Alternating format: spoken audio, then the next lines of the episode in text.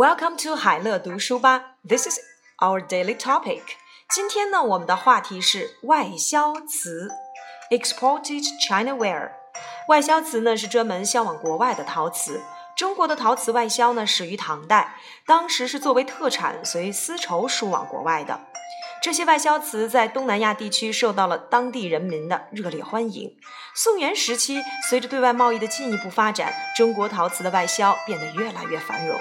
外销瓷在中国古代输出品中占有极其重要的地位，在与世界各国的交流当中起着桥梁与纽带的作用。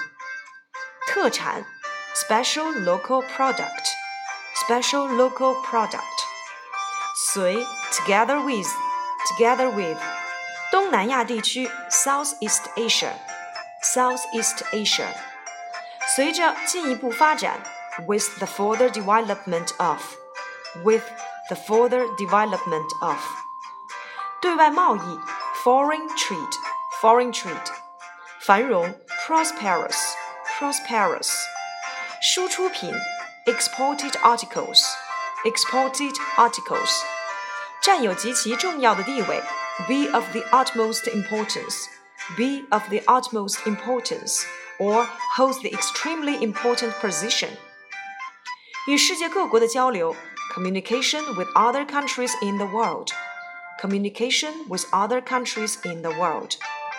起着桥梁与纽带的作用 serve as a bridge and tie, serve as a bridge and tie. Exported Chinaware refers to the one specially exported to foreign countries.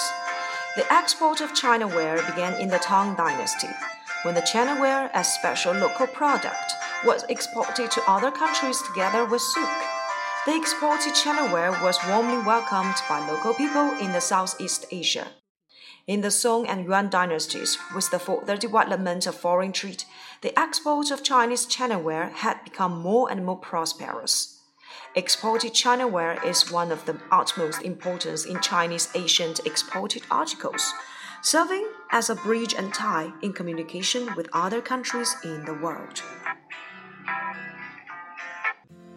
Thank you.